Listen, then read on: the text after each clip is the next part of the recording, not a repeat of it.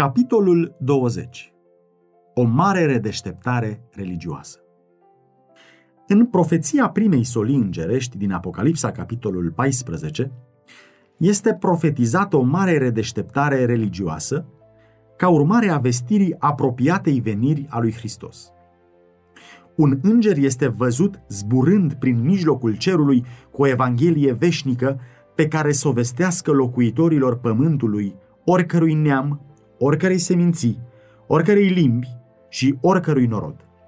El va zice cu glas tare, Temeți-vă de Dumnezeu și dați-i slavă, căci a venit ceasul judecății lui și închinați-vă celui ce a făcut cerul și pământul, marea și izvoarele apelor. Apocalipsa, capitolul 14, versetele 6 și 7. Faptul că un înger este prezentat a fi vestitorul acestei avertizări este semnificativ. Prin curăția, slava și puterea solului ceresc, înțelepciunii divine i-a plăcut să reprezinte caracterul înălțat al lucrării ce trebuia îndeplinită prin solia, puterea și slava care urma să o însoțească. Iar zborul îngerului, prin mijlocul cerului, glasul cel tare, cu care era dată avertizarea și propovăduirea ei tuturor celor care locuiesc pe pământ, la orice neam, seminție, limbă și norod, arată repeziciunea și extinderea mondială a mișcării. Solia oferă și lumină cu privire la timpul în care trebuie să aibă loc această mișcare. Este declarată a fi o parte din Evanghelia veșnică și anunță începutul judecății. Solia mântuirii a fost predicată în toate viacurile, dar solia aceasta este o parte a Evangheliei care urma să fie predicată numai în zilele de pe urmă, căci numai atunci avea să fie adevărat că ceasul judecății a venit. De fapt, prorociile prezintă o succesiune de evenimente care duc la începutul judecății. Acest lucru este adevărat în mod deosebit în ceea ce privește cartea lui Daniel – dar partea aceea din prorocie care avea legătură cu zilele din urmă, lui Daniel i-a fost cerut să o sigileze până la vremea sfârșitului. O solie cu privire la judecata întemeiată pe împlinirea acelor profeții nu putea fi proclamată de când atunci când va sosi această vreme. Dar în timpul sfârșitului, spune profetul, mulți vor citi și cunoștința va crește. Daniel, capitolul 12, cu versetul 4. Apostolul Pavel avertizase biserica să nu aștepte revenirea lui Hristos în zilele sale. Ziua aceea nu va veni, spunea el, până când nu va veni lepădarea de credință și se va descoperi omul fără de lege. 2 Tesaloniceni, capitolul 2, cu versetul 3. Nu putem aștepta venirea Domnului nostru până după marea apostazie și după perioada lungă de domnie a omului păcatului. Omul fără de legii, care mai este numit taina nelegiuirii, fiul pierzării și acel nelegiuit, reprezintă papalitatea care, așa cum a fost prevestit în profeție, urma să-și mențină supremația timp de 1260 de ani. Această perioadă s-a încheiat în anul 1798. Venirea lui Hristos nu putea avea loc înainte de acel timp. Pavel cuprinde cu avertizarea lui întreaga dispensațiune creștină până în anul 1798. În această perioadă de timp trebuia predicată solia cu privire la a doua venire a lui Hristos. O astfel de solie n-a fost proclamată niciodată în viacurile trecute. Pavel, așa cum am văzut, n-a predicat-o. El arăta fraților săi către venirea Domnului ca fiind într-un viitor foarte îndepărtat. Nici reformatorii n-au predicat-o. Martin Luther situa judecata cam la 300 de ani în viitor de epoca lui. Dar, de la anul 1798, cartea lui Daniel a fost desigilată, cunoașterea profețiilor a crescut și mulți au vestit mesajul solemn al judecății ce se apropia. Asemenea marii reforme din secolul al XVI-lea, mișcarea adventă a apărut în diferite țări ale creștinătății în acel timp. Atât în Europa cât și în America, bărbați ai credinței și rugăciunii au fost conduși la studiul profețiilor și, urmărind raportul inspirat, au văzut dovada convingătoare că sfârșitul tuturor lucrurilor era aproape. În diferite țări existau grupe izolate de creștini care, numai prin studiul scripturilor, au ajuns la convingerea că venirea Mântuitorului era aproape. În anul 1821, adică la trei ani după ce Miller ajunsese la explicația lui cu privire la profețiile care arătau spre timpul judecății, Dr. Joseph Wolf, misionarul lumii, a început să vestească apropiata revenire a Domnului. Wolf s-a născut în Germania, din părinți evrei, tatăl fiind rabin. Când era destul de tânăr, a fost convertit cu privire la adevărul religiei creștine. Având o minte activă, cercetătoare, fusese un ascultător atent al conversațiilor care avuseseră loc în casa tatălui său, unde evrei credincioși se adunau zilnic pentru a povesti nădejdile și așteptările poporului lor, slava lui Mesia care avea să vină și restatornicirea lui Israel. Într-o zi, auzind numele lui Isus din Nazaret, băiatul a întrebat cine era el. Un iudeu de un foarte mare talent, a fost răspunsul, dar pentru că a pretins că este Mesia, tribunalul iudaic l-a condamnat la moarte. De ce? a replicat cercetătorul. Ierusalimul este distrus și de ce suntem noi în robie?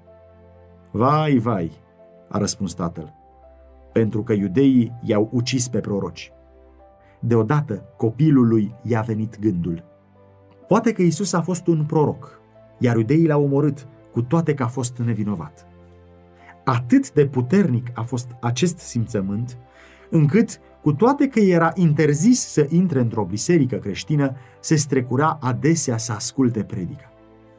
Atunci când avea numai șapte ani, se lăuda față de un vecin creștin, mai în vârstă, cu triumful viitor al lui Israel la venirea lui Mesia, la care bătrânul a spus cu bunătate. Dragul meu băiat, am să-ți spun cine a fost Mesia cel adevărat. A fost Isus din Nazaret, pe care strămoșii tăi l-au răstignit, așa cum au făcut cu prorocii din vechime.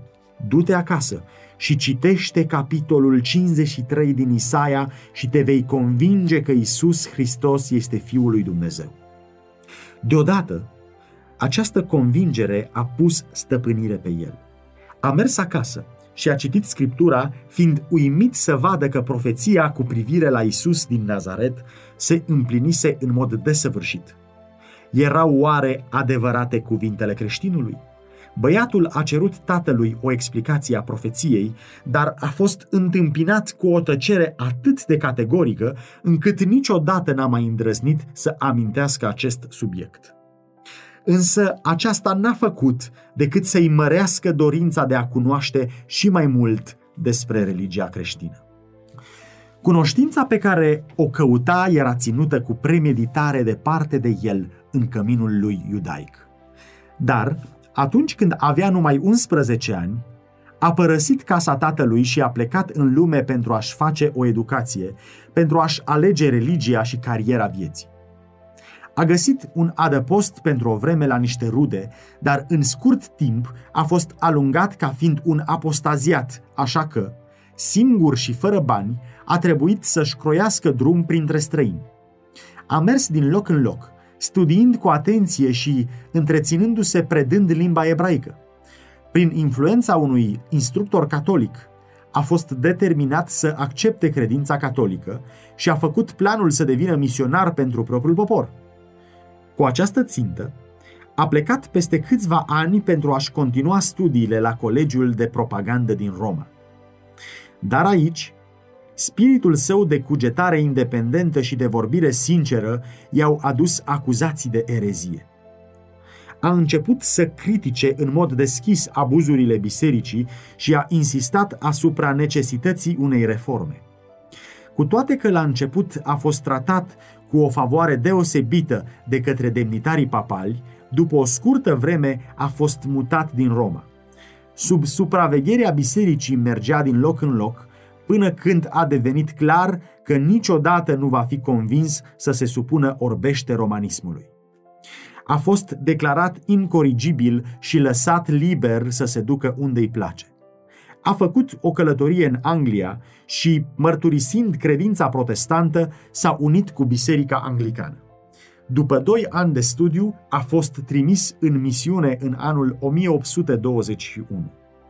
În timp ce Wolf a acceptat marile adevăruri cu privire la prima venire a lui Hristos, ca om al durerii și obișnuit cu suferința, a văzut că profețiile scot în evidență cu o egală claritate a doua sa venire cu putere și slavă.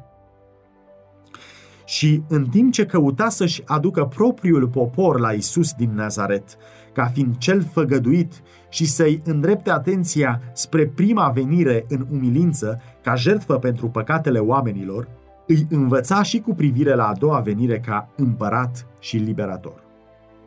Isus din Nazaret, adevăratul Mesia, zicea el, ale cărui mâini și picioare au fost pironite, care a fost adus ca un miel la junghiere, care a fost omul durerilor și obișnuit cu suferința, care, după ce și-a luat toiagul de domnie din Iuda și toiagul de cârmuire dintre picioarele lui, a venit întâia oară.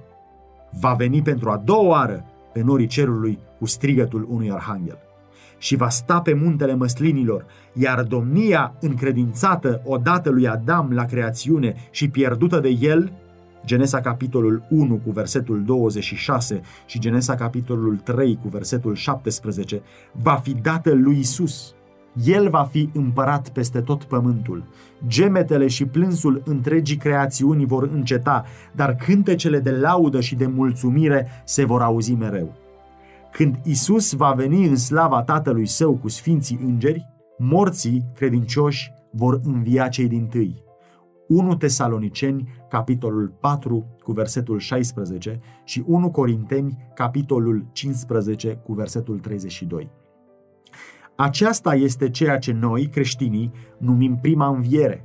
Atunci și lumea animală își va schimba natura. Isaia, capitolul 11, versetele de la 6 la 9, și se va supune lui Isus, psalmul 8. O pace universală va domni.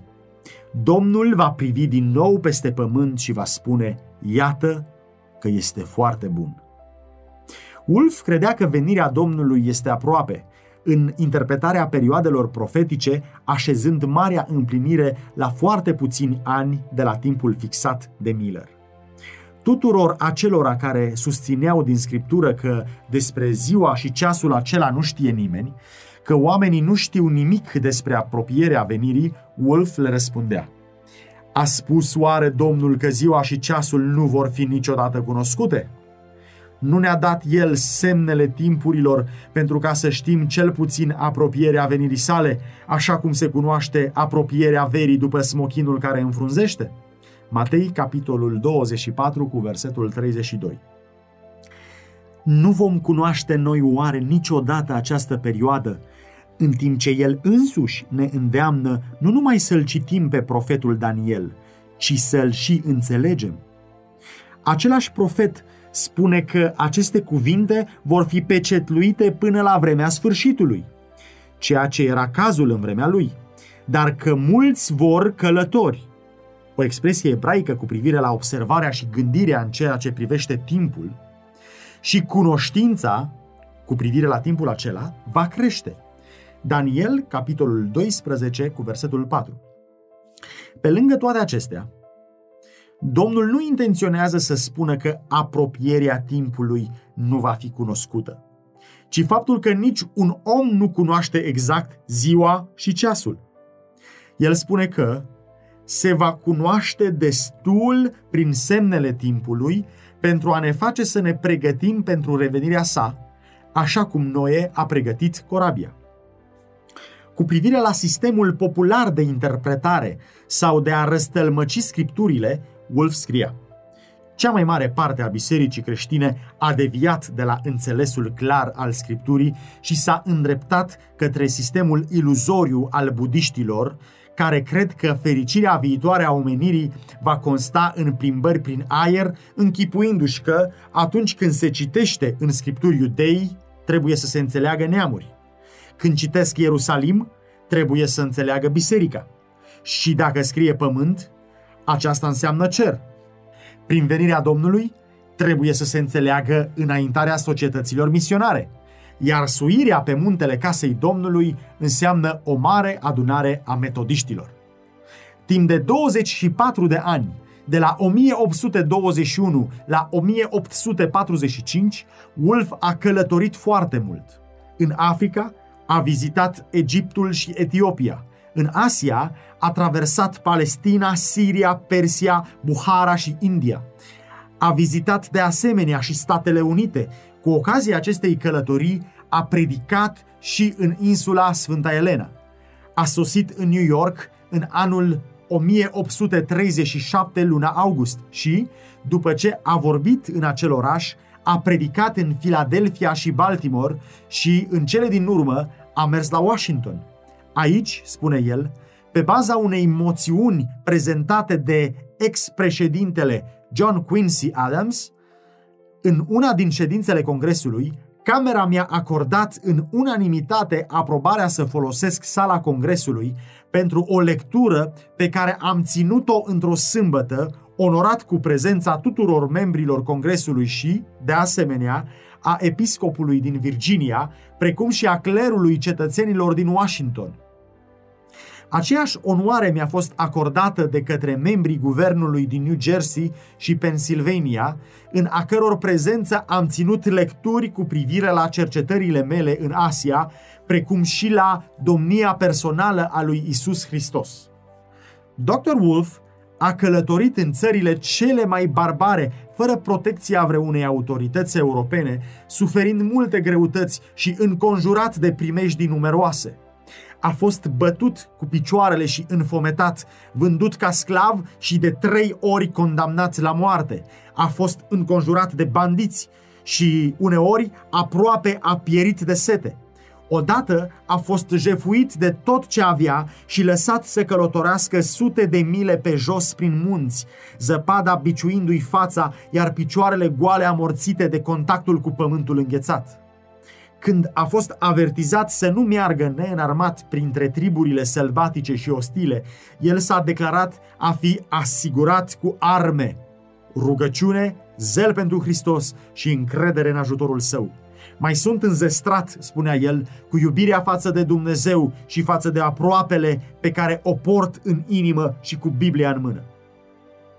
Biblia în limba ebraică și cea în engleză le ducea cu el oriunde mergea. Despre una dintre ultimele sale călătorii spunea Am ținut Biblia deschisă în mână. Am simțit că puterea mea era în această carte și că puterea ei mă va susține. În felul acesta a perseverat în lucrările lui până când solia judecății a fost dusă unei mari părți a pământului locuit printre iudei, turci, parți, hinduși și multe alte naționalități și rase, el a împărțit cuvântul lui Dumnezeu în limbi diferite și pretutindeni vestea apropierea domniei lui Mesia. În călătoriile lui la Buhara, a găsit că învățătura cu privire la apropiata venirea Domnului era ținută de un popor îndepărtat și izolat.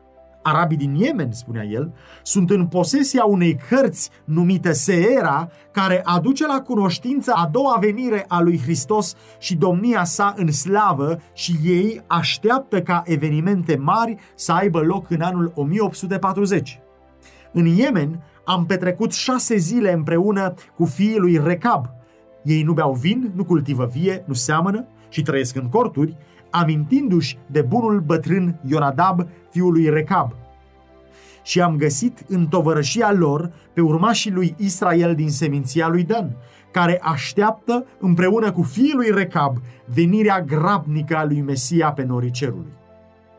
O credință asemănătoare a fost descoperită de un alt misionar în Tartaria. Un preot tartar a pus misionarului întrebarea când va veni Hristos a doua oară când misionarul a răspuns că nu știe nimic despre acest lucru, preotul a părut foarte surprins de o așa neștiință la unul care se pretindea profesor de Biblie și și-a mărturisit credința întemeiată pe profeție că Hristos va reveni în anul 1844.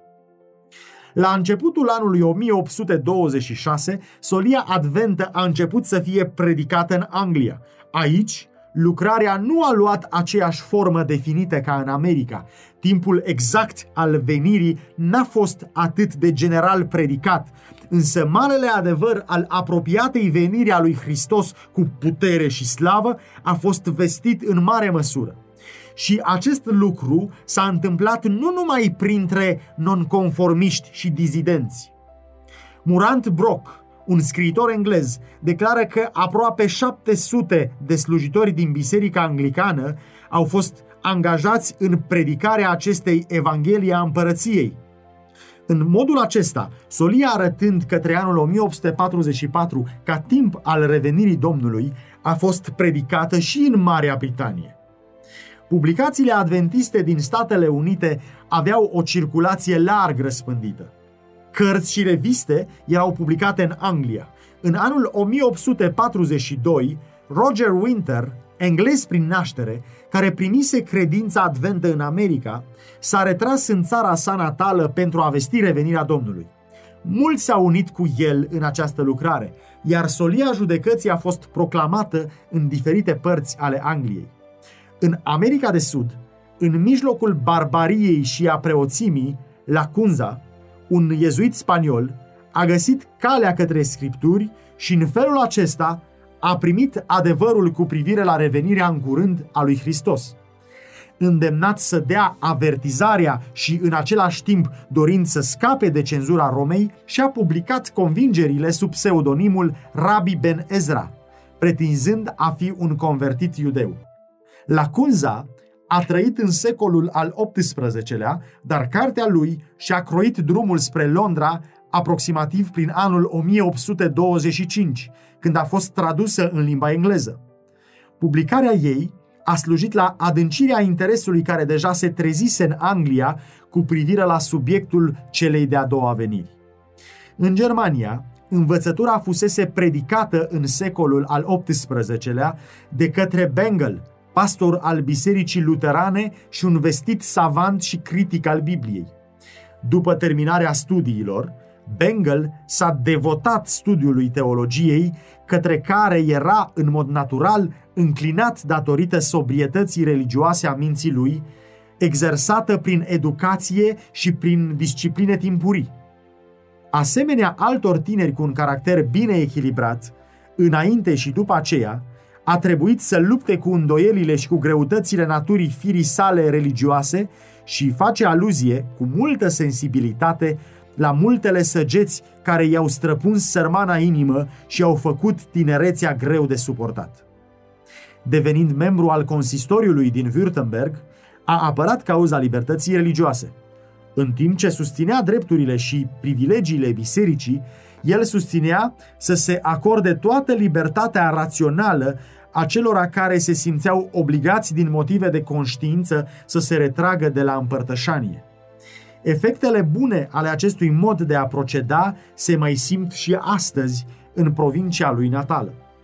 Lumina celei de-a doua venire a lui Hristos a inundat mintea lui Bengel în timp ce pregătea o predică din Apocalipsa capitolul 21 pentru prima duminică din postul Crăciunului. Profețiile Apocalipsei s-au desfășurat înaintea înțelegerii sale ca niciodată mai înainte. Copleșit de simțul importanței surprinzătoare care depășește slava scenelor prezentate de profet, a fost constrâns să se abată pentru un timp de la contemplarea subiectului. Dar în timp ce se afla la învon, i s-a prezentat iarăși cu toată puterea și lumina.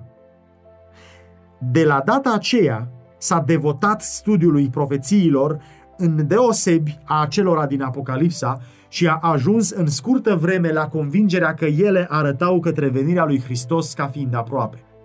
Data pe care a stabilit-o ca timp al celei de-a doua veniri era cu numai câțiva ani după aceea susținută de Miller. Scrierile lui Bengel s-au răspândit în toată creștinătatea. Concepțiile lui cu privire la profeție au fost primite aproape de toți oamenii în statul său Württemberg și într-o oarecare măsură în alte părți ale Germaniei. Mișcarea a continuat și după moartea lui, iar solia adventă a răsunat în continuare în Germania, în același timp atrăgând atenția și în alte țări. Încă din acest timp, unii credincioși au plecat în Rusia, unde au format colonii, iar credința apropiatei venirea lui Hristos este păstrată încă de bisericile germane din această țară. Lumina a strălucit în Franța și Elveția, la Geneva, acolo unde Farel și Calvin răspândiseră adevărul reformei, Gaussen predica solia celei de a doua veniri. Pe când era încă student, Gaussen s-a izbit de spiritul raționalismului care invadase toată Europa în ultima parte a secolului al XVIII-lea și începutul secolului al XIX-lea. Iar când a intrat în lucrarea de pastorație, nu era numai neștiutor cu privire la adevărata credință, dar înclina și spre scepticism. În tinerețe, se interesase de studiul profeției. După ce a citit istoria veche a lui Rolin, atenția a fost atrasă de capitolul 2 din Daniel, fiind impresionat de exactitatea minunată cu care se împlinise profeția, așa cum se vedea din raportul istoricului. Aceasta era o mărturie cu privire la inspirația scripturilor, care îi slujea ca o ancoră în mijlocul primejdiilor din ultimii ani nu putea fi mulțumit cu privire la învățăturile raționalismului, astfel că, prin studiul Bibliei și cercetare după o lumină mai clară, a ajuns după o vreme la o credință temeinică.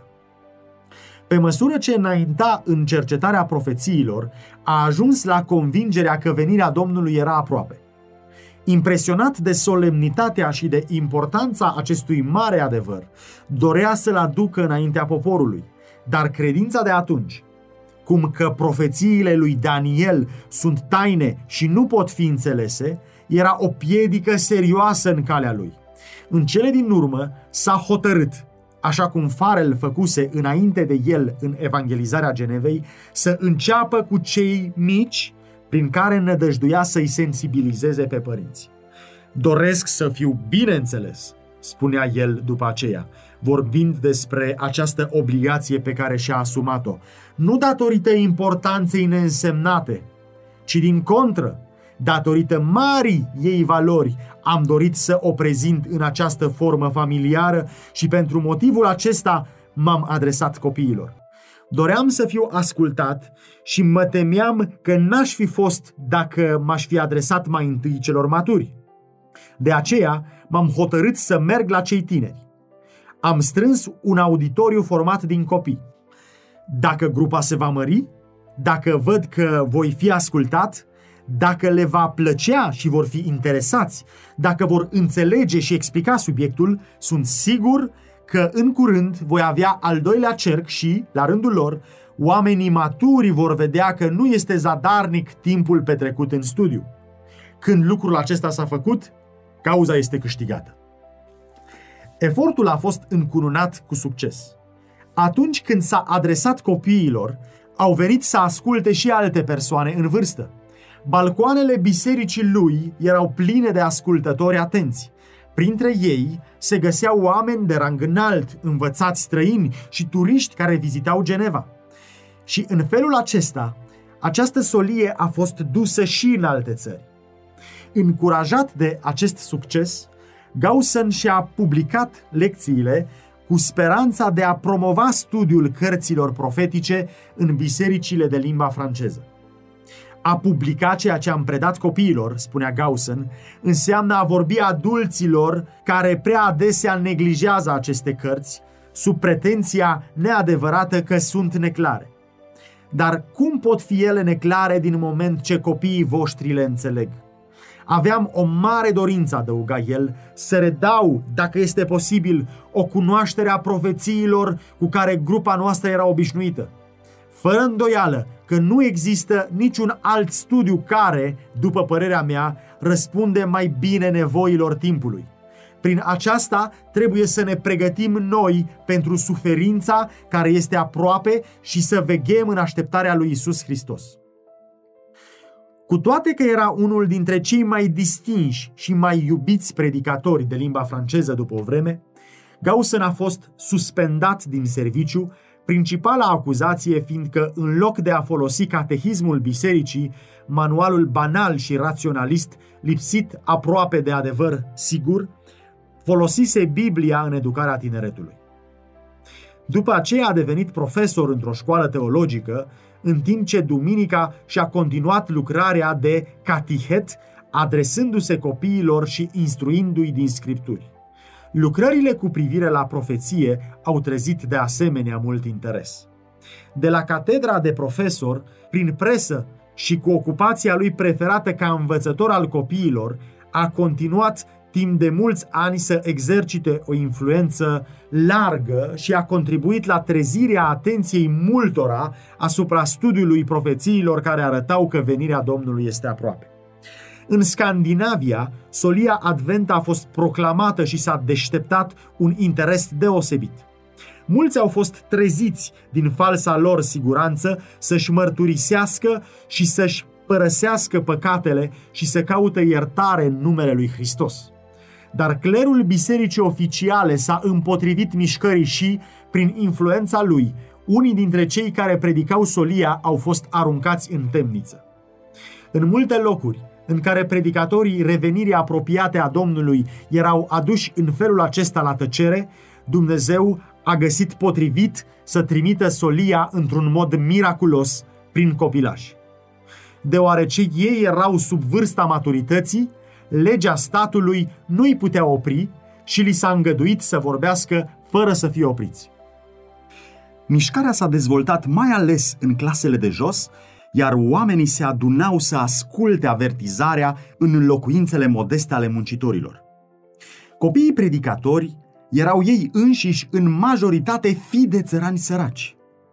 Unii dintre ei nu aveau mai mult de șase sau opt ani și, în timp ce viața lor mărturisea că îl iubeau pe Mântuitorul și se străduiau să trăiască în ascultare de cerințele sfinte ale lui Dumnezeu, de obicei, ei manifestau numai inteligența și priceperea ce se putea vedea la copiii de vârsta lor. Când stăteau înaintea oamenilor însă, se vedea că erau mânați de o influență mai presus de însușirile lor naturale. Tonul și manierele se schimbau și, cu o putere solemnă, dădeau avertizarea cu privire la judecată, folosind chiar cuvintele Scripturii. Temeți-vă de Dumnezeu și dați-i slavă, căci a venit ceasul judecății lui. Ei mustrau păcatele oamenilor, condamnând nu numai imoralitatea și viciul, mustrându-i pe cei lumești și pe cei apostaziați și avertizau pe ascultătorii lor să fugă de grabă de mânia ce avea să vină. Oamenii ascultau tremurând. Spiritul convingător al lui Dumnezeu vorbea inimilor lor. Mulți erau determinați să cerceteze scripturile cu un interes nou și profund. Cei necumpătați și imorali se schimbau. Alții părăseau practicile necinstite și s-a făcut o lucrare atât de vizibilă încât și slujitorii bisericii oficiale erau constrânși să recunoască că în această mișcare era mâna lui Dumnezeu. A fost voia lui Dumnezeu ca vestea revenirii Mântuitorului să fie predicată în țările scandinave. Și atunci când glasurile slujitorilor săi erau aduse la tăcere, el a pus Duhul Său asupra copiilor pentru ca această lucrare să poată fi adusă la îndeplinire. Odinioară, atunci când Isus se apropia de Ierusalim, așteptat de mulțimile care îl aclamau și care cu strigăte de biruință și cu ramuri de palmieri îl salutau ca fiind fiul lui David, fariseii invidioși i-au cerut să-i aducă la tăcere. Dar Isus a răspuns că toate acestea erau o împlinire a profeției și, dacă aceștia vor tăcea, pietrele urmau să strige. Oamenii intimidați de amenințările preoților și conducătorilor au încetat vestirea lor plină de bucurie când au intrat pe porțile Ierusalimului, dar copiii, în curțile templului, au preluat refrenul și, fluturând ramurile lor de palmier, strigau, Osana fiul lui David! Matei, capitolul 21, versetele de la 8 la 16. Când fariseii și-au manifestat nemulțumirea și i-au spus, Auzi ce spun aceștia? Isus a răspuns, Da, Oare n-ați citit din gura pruncilor și a celor ce sug ai scos laude. După cum Dumnezeu a lucrat prin copii la prima venire a lui Hristos, tot astfel a lucrat El prin ei vestind solia celei de a doua veniri a sa. Cuvântul lui Dumnezeu trebuie să se împlinească pentru ca vestirea venirii Mântuitorului să fie adresată tuturor oamenilor, limbilor și națiunilor. Lui William Miller și colaboratorilor săi le-a fost dat să predice avertizarea în America. Această țară a devenit centrul marii mișcări advente. Acolo, profeția primei solii îngerești și-a avut cea mai directă împlinire. De acolo, scrierile lui Miller și ale colaboratorilor săi au fost duse în țări îndepărtate. Pretutindeni în lume unde au pătruns misionarii, a fost dusă vestea bună a grabnicei revenirea lui Hristos. Solia Evangheliei veșnice se răspândea în lung și în lat. Temeți-vă de Dumnezeu și dați-i slavă, căci a venit ceasul judecății lui. Mărturia profețiilor care arătau către venirea lui Hristos în primăvara anului 1844 a pus stăpânire de plină pe mințile oamenilor. Pe măsură ce solia era vestită de la un stat la altul, trezea un interes larg răspândit. Mulți erau convinși că dovezile din perioadele profetice erau corecte și, sacrificându-și mândria, părerile personale, primeau cu bucurie adevărul. Unii pastori părăseau vederile și sentimentele lor exclusiviste, își părăseau serviciile, chiar și bisericile, și se uneau în vestirea venirii lui Isus. Au fost, totuși, comparativ, puțini slujitori care au primit această solie. De aceea ea a fost încredințată în mare măsură credincioșilor laici umili. Fermierii își părăseau câmpurile, mecanicii își lăsau sculele, negustorii își părăseau mărfurile, iar specialiștii renunțau la pozițiile lor și cu toate acestea, numărul lucrătorilor era mic în comparație cu lucrarea ce trebuia împlinită. Starea unei biserici neevlavioase și a unei lumi care zăcea în nelegiuire împovăra sufletele adevăraților veghetori, dar ei, cu dragă inimă, suportau truda, lipsa și suferința pentru a-i putea chema pe oameni la pocăință spre mântuire. Cu toate că satana îi se împotrivea, lucrarea mergea neabătut înainte și adevărul advent era primit de mii de oameni. Pretutindeni răsuna mărturia cercetătoare, avertizându-i pe păcătoși, atât pe cei din lume, cât și pe membrii bisericii să fugă de mânia viitoare. Ca și Ioan Botezătorul, înainte mergătorul lui Hristos, predicatorii au pus securea la rădăcina pomului și i-au somat pe toți să aducă roade spre pocăință.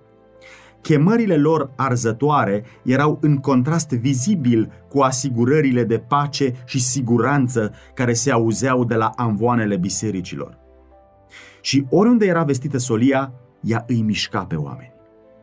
Mărturia simplă și directă a scripturilor, sădită de puterea Duhului Sfânt, aducea o convingere căreia puțini erau în stare să-i reziste.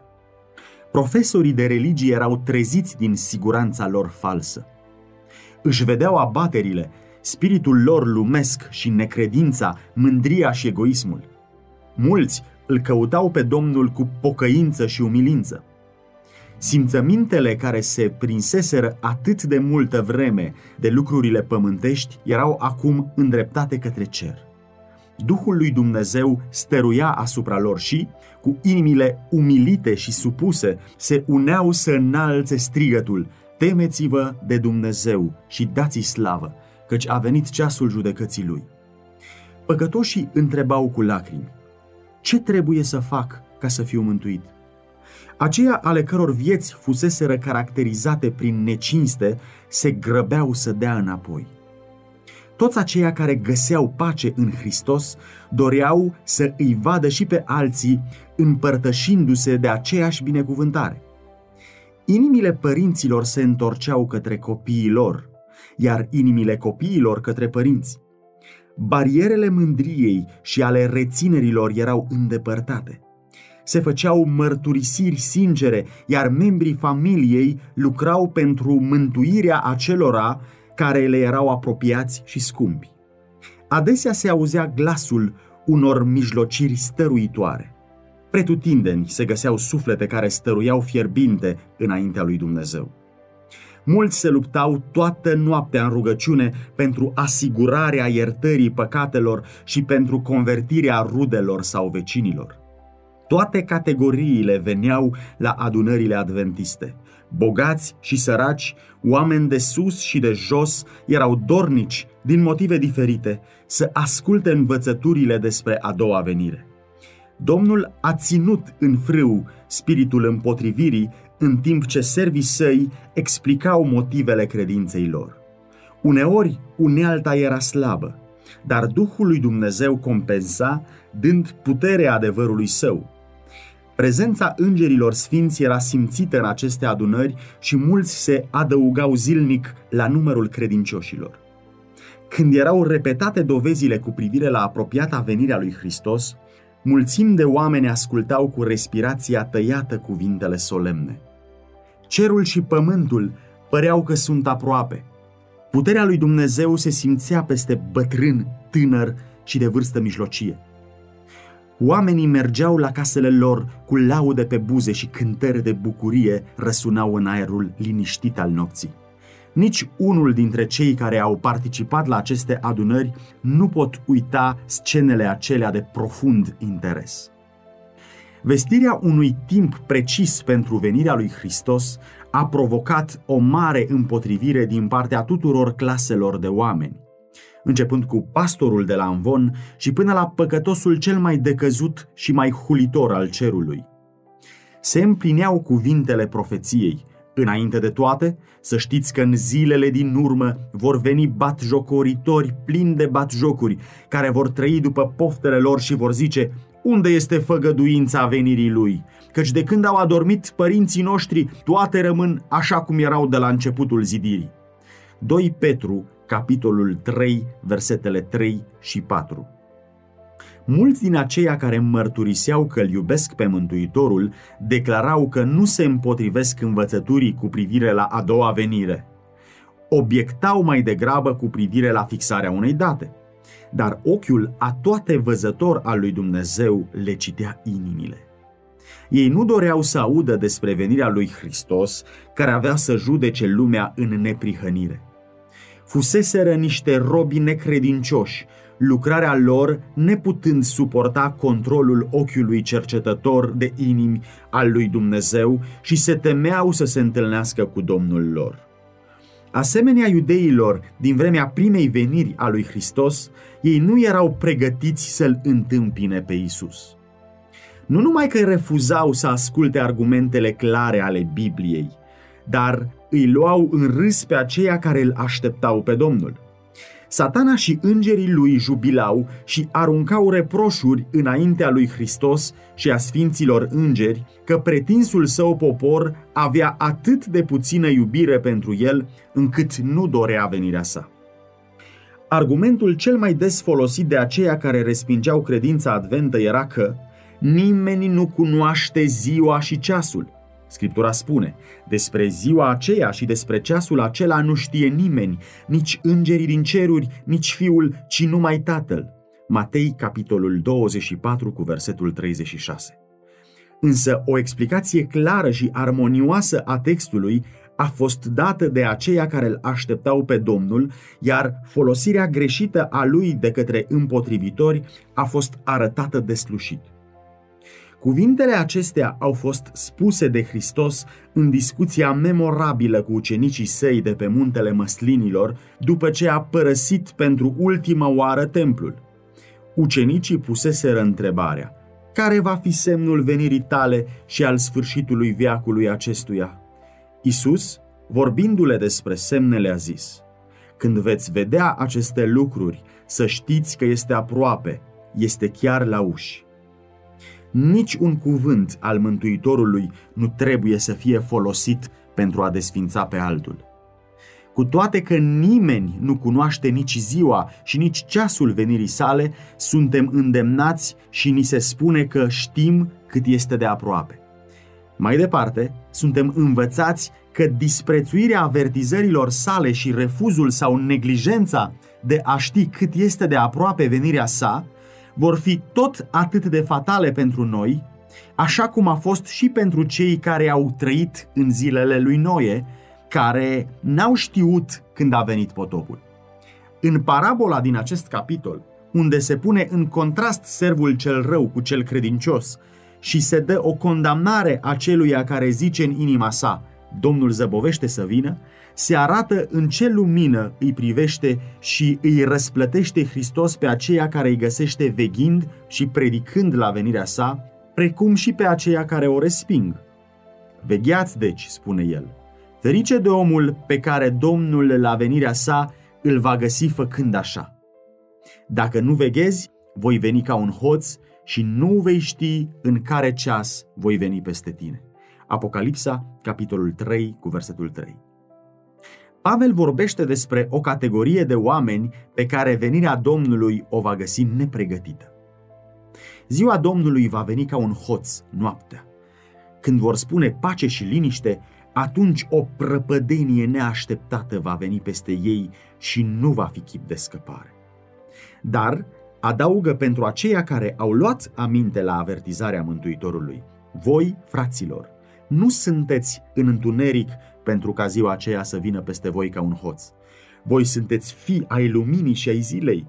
Noi nu suntem ai nopții, nici ai întunericului. 1 Tesaloniceni, capitolul 5, versetele de la 2 la 5. Astfel s-a arătat că scripturile nu dau oamenilor nicio asigurare pentru ca ei să rămână în necunoștință cu privire la apropierea venirii lui Hristos. Dar aceia care căutau numai o scuză pentru a respinge adevărul și-au astupat urechile la această explicație. Dar cuvintele, nimeni nu cunoaște ziua nici ceasul, continuau să fie repetate de bagiocoritorii îndrăzneți și chiar de către aceia care mărturiseau a fi slujitorii lui Hristos. Când oamenii au fost treziți și au început să caute calea mântuirii, învățătorii religiei s-au interpus între ei și adevăr, căutând să le liniștească temerile prin interpretarea eronată a cuvântului lui Dumnezeu. Veghetorii necredincioși s-au unit în lucrarea marelui amăgitor, strigând pace, pace, când Dumnezeu n-a vorbit de pace. Asemenea fariseilor de pe vremea lui Hristos, mulți refuzau să intre în împărăția cerurilor și îi împiedicau și pe aceia care voiau să intre. Sângele acelor suflete va fi cerut din mâna lor. Cei mai umili și cei mai devotați din biserici erau de obicei cei din tâi care primeau solia. Aceia care studiau Biblia nu puteau să nu vadă caracterul nescripturistic al concepțiilor populare privitoare la profeție și oriunde oamenii nu erau stăpâniți de influența clerului, oriunde cercetau cuvântul lui Dumnezeu pentru ei, doctrina adevărată trebuia doar să fie comparată cu scripturile pentru a stabili autoritatea lor divină. Mulți erau persecutați de frații lor necredincioși. Alții pentru a-și păstra poziția în biserică, au trecut sub tăcere nădejdea lor, în timp ce foarte mulți au socotit că nu le era îngăduit, datorită credincioșiei față de Dumnezeu, să țină ascunse adevărurile pe care El li le încredințase. Nu puțini au fost aceia care au fost excluși din biserică pentru simplul motiv că și-au exprimat credința în revenirea lui Hristos. Pentru aceia care au suferit această încercare a credinței lor, le erau deosebit de prețioase cuvintele profetului. Iată ce zic frații voștri, care vă urăsc și vă izgonesc din pricina numelui meu. Să-și arate Domnul slava, ca să vedem bucuria. Dar ei vor rămâne de rușine. Isaia, capitolul 66, cu versetul 5. Îngerii lui Dumnezeu vegheau cu cel mai profund interes asupra urmărilor avertizării. Când se manifesta o respingere generală a soliei de către biserici, îngerii își întorceau fețele cu amărăciune. Dar erau mulți care nu fuseseră încă încercați cu privire la adevărul advent. Mulți au fost duși în rătăcire de către soți, soții, părinți sau copii și făcuți să creadă ca fiind un păcat chiar și de a asculta la asemenea rătăciri, cum erau acelea predicate de adventiști. Îngerilor le-a fost poruncit să vegheze cu credincioșie asupra acestor suflete, deoarece o altă lumină avea să lumineze peste ei de la tronul lui Dumnezeu. Cu o dorință negrăită, aceia care primiseră solia așteptau venirea Mântuitorului lor. Timpul în care așteptau să-l întâlnească era la uși. Așteptau ceasul acesta cu o deosebită solemnitate. Stăteau în dulce comuniune cu Dumnezeu, o pregustare a păcii pe care urmau să o moștenească în strălucirea de sus. Nici unul dintre aceia care au experimentat această nădejde și încredere n-a putut uita acele ceasuri prețioase de așteptare. Cu câteva săptămâni înainte de timpul acela, afacerile pământești au fost părăsite în mare parte. Credincioșii sinceri cercetau cu atenție orice gând și simțământ al inimii, ca și când ar fi fost pe patul de moarte și ar mai fi avut doar câteva ceasuri până să închidă ochii asupra scenelor pământești. Nu s-au făcut haine pentru înălțare, dar toți simțeau nevoia unei dovezi interioare că erau pregătiți să se întâlnească cu Mântuitorul. Hainele lor albe erau curăția sufletului, caracterul curățit de păcat prin sângele ispășitor al lui Isus Hristos. Dacă s-ar mai vedea iarăși în poporul care mărturisește a fi al lui Dumnezeu, același spirit de cercetare a inimii, aceeași credință hotărâtă și sinceră, dacă ei ar fi continuat în felul acesta să se umilească înaintea Domnului și să-și înalțe cererile la tronul milei, ar fi avut o experiență mai înaltă decât au acum. Se vede prea puțină rugăciune, prea puțină convingere adevărată despre păcat, iar lipsa unei credințe vii îi lasă pe mulți lipsiți de harul atât de bogat oferit de Mântuitorul nostru. Dumnezeu a plenuit să-și încerce poporul. Mâna lui a acoperit o greșeală în calcularea perioadei profetice. Adventiștii ne-au descoperit greșeala și ne-a fost descoperită nici de cei mai învățați dintre împotrivitorii lor. Aceia din urmă spuneau – Calculul perioadelor profetice este corect. Un eveniment mare este gata să aibă loc, dar nu este ceea ce prezice domnul Miller, ci este convertirea lumii și nu a doua venire a lui Hristos. Timpul de așteptare a trecut, iar Hristos nu s-a arătat pentru eliberarea poporului său. Aceia care, cu credință și iubire sinceră, l-au așteptat pe Mântuitorul, au avut parte de o dezamăgire amarnică. Cu toate acestea, planurile lui Dumnezeu se împlineau. El punea la încercare inimile acelora care mărturisiseră că așteaptă revenirea lui Hristos. Printre ei erau mulți care nu fusese rămânați de motive mai înalte, de teamă. Mărturisirea lor de credință nu atinsese nici inimile și nici viața lor. Când evenimentul așteptat n-a avut loc, aceștia au declarat că nu fuseseră dezamăgiți. Ei nu crezuseră niciodată că Hristos va veni. Aceștia au fost printre primii care au luat în râs mâhnirea adevăraților credincioși. Dar Isus, împreună cu oștile cerești, priveau cu iubire și cu simpatie asupra celor încercați și credincioși, dar dezamăgiți. Dacă s-ar fi putut da la o parte vălul care despărțea lumea văzută de cea nevăzută, ar fi fost văzuți îngerii apropiindu-se de aceste suflete statornice și ocrotindu-le de săgețile lui satana.